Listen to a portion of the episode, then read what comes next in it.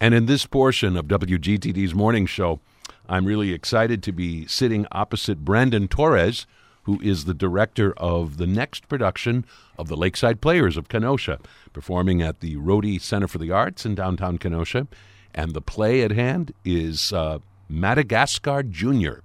And so, uh, based on the 2005 uh, animated film uh, from DreamWorks, and uh, it is uh, a load of fun on so many levels. Although I must confess, this is one animated film on a very short list that I've actually not seen. I've seen just about everything, but for some reason, not Madagascar. But I've read reviews, uh, all all laudatory reviews and uh, so I am excited about uh, this conversation about Madagascar Jr., very much based on this hit film. We're going to be talking with Brandon Torres about what it is like to be. Uh, uh, directing a show like this, and in particular, uh, to be directing a cast of what he tells me is 41 little kids on the stage of the uh, Rhode Center for the uh, for the Arts. Uh, Brandon Torres, we welcome you to the morning show. Thank you for. I'm really glad to be here. And uh, before we went on the air, you were telling me a little connection. Not only have we uh, met a time or two at uh, the Racine Theater Guild, but uh, you uh, have a history with my wife, so to speak. yes. tell, tell, our listeners about that. Yeah, of course. So, uh, your wife, Kathy Berg, she was my music director growing up in elementary school.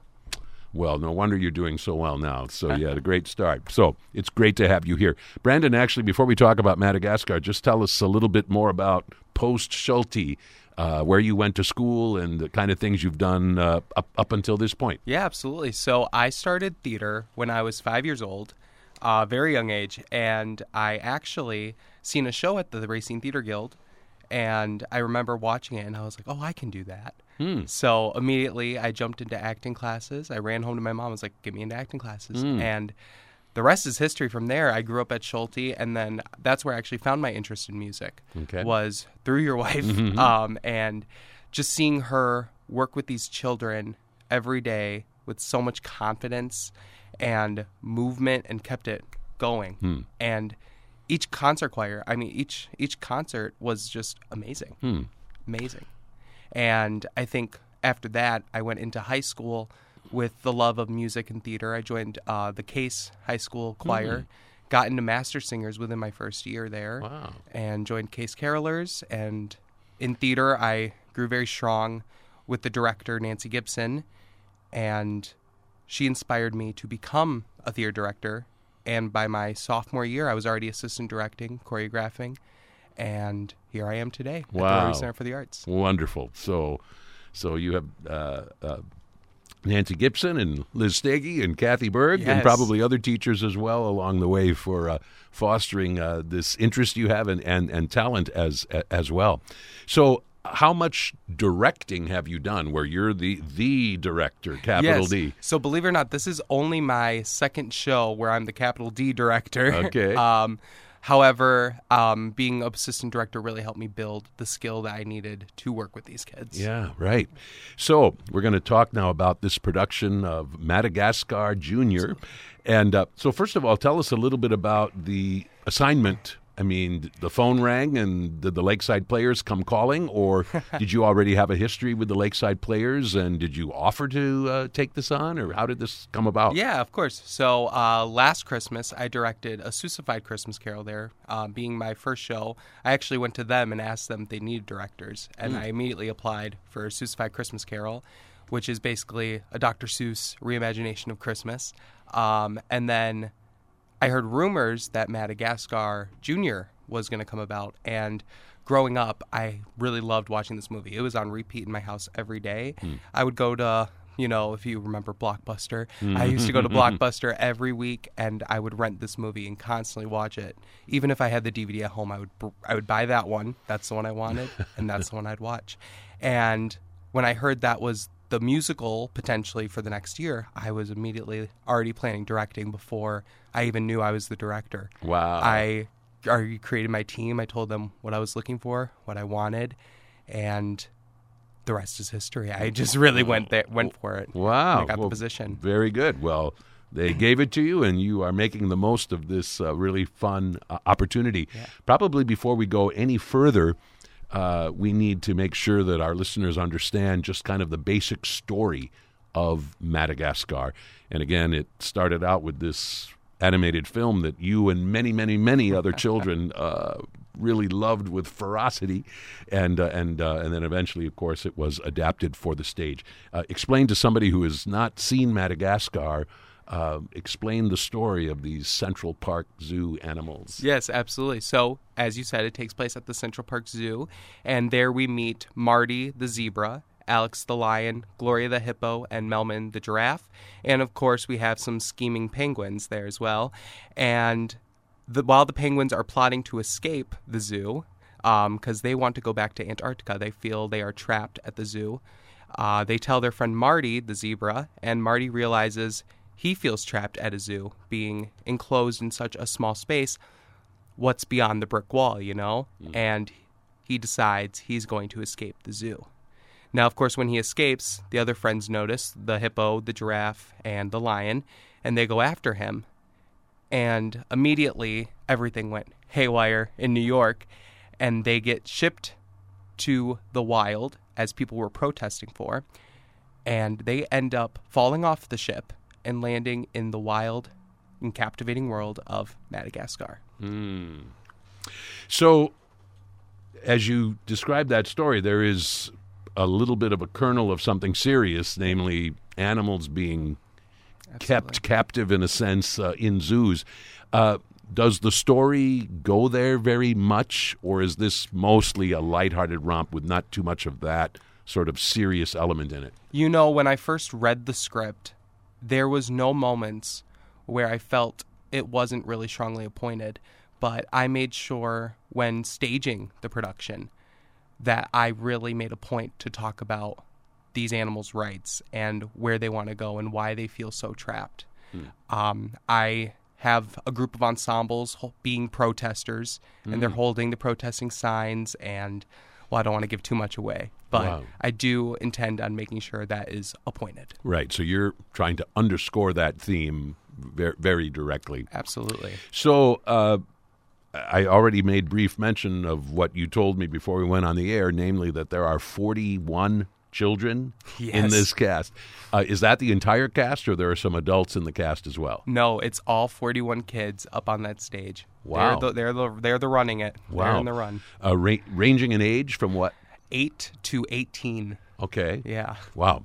So, how's the cast put together? I we have, of course, those major animals that you already mentioned, but then uh, where do all of these other children figure? Absolutely. So, besides the animals that I already mentioned, there's also going to be lemurs. Um, and lemurs are a animal native to Madagascar, mm. as well as fossa, which are cat-like carnivorous animals native to Madagascar. Mm. Uh, the ensemble plays a big part in those two roles, as well as being the New York City people, the protesters, subway announcer. There is probably 30 speaking roles in this production. Wow. Yeah. Wow. So, uh, it, it's a lot to take on for any director, even a seasoned, experienced director. Yes. I mean, I'm just trying to wrap my head around what it would be like to be uh, dealing with first of all, just that many people, but then on top of it, that many children. Yeah. so uh, tell us a little bit about uh, what this rehearsal period has been like and what some of the challenges as well as delights have been of working with a cast comprised of so many kids. Yeah, absolutely. Well, I remember my first rehearsal, I was really taken aback because after I cast 41 kids, it doesn't really hit you that you cast 41 kids till they're all in one room talking, right? Mm. Um, over time, it was very difficult. It had a lot of challenges. Making sure they're all focused in is really the biggest challenge. Um, getting them to all focus in on what I need them to learn that at that time. Um, but we found out what works and what doesn't work, and I really, it's it's funny because I really sat there and was like, I'm learning things that I thought I already knew. You know, mm. patience, mm. understanding, time, commitment, and it all comes back again, right? It all restarts and resets. Um, felt like just a little switch in my head just went on. Um, and I really think these children have improved so much personally, developed. They developed really well as children. Um, and it really does take a lot of strength. You have to be pretty. You have to use your voice well to carry it for those 41 kids. Um, and it's also about. I think the hardest thing would be coordinating that. So, how long has this rehearsal period been going on? It's been going on since August 1st, I believe August 1st. It's been going on, and here we are down the last week. Wow. So, uh, I, we should let our listeners know that we're actually recording this on on Friday, uh, September 29th. And so uh, people are hearing this on on uh, on Wednesday, October 4th. So by the time this interview will be airing, you'll be right on the eve of opening. Yes. Uh, but at this moment, uh, as we are talking, where are you in the rehearsal process? I mean, and what remains to be done? So, um, what remains to be done is just finishing up costume changes. We just got to dress rehearsals, and we are about to start tech tech week on Monday, next week. And all that needs to get done is just making sure the kids are having all their costumes, make sure the lights are where they need to go, have the sound ready, and there we go. It's showtime. You, I assume, know this stage really well. Have you acted on the stage of the Lakeside Players? What have you been in? I have. I was in High School Musical was my first production there, and I was Troy Bolton.